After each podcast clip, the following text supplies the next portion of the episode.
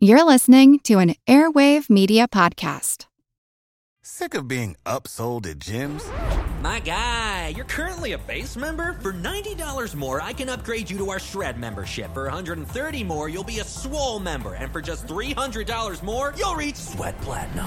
At Planet Fitness, you'll get energy without the upsell. Never pushy, always free fitness training and equipment for every workout. It's fitness that fits your budget. Join Planet Fitness for just $1 down and $10 a month. Cancel anytime. Deal ends Friday, May 10th. See Home Club for details. ACAST powers the world's best podcasts. Here's a show that we recommend.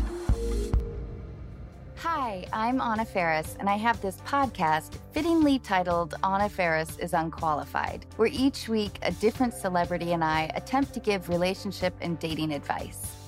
Recent co hosts have included Matthew McConaughey. You got somebody you care about, you lost track of them. Go find out. Margaret Cho.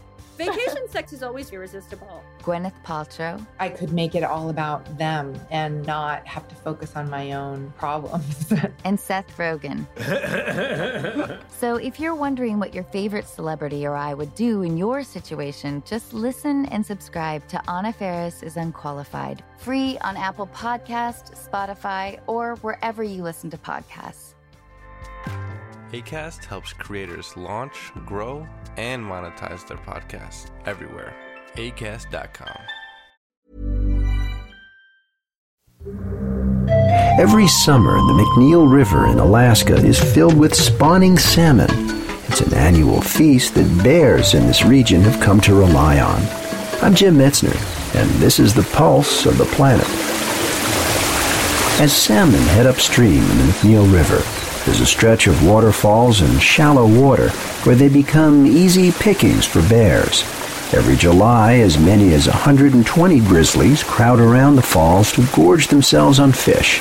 According to Larry Aumiller, the manager of the McNeil River State Game Sanctuary, it's become an essential part of the bear's year. The fact that these bears are able to get such an enormous quantity of fish is real important to them. This is sort of their Thanksgiving, their Christmas, everything all wrapped up in one.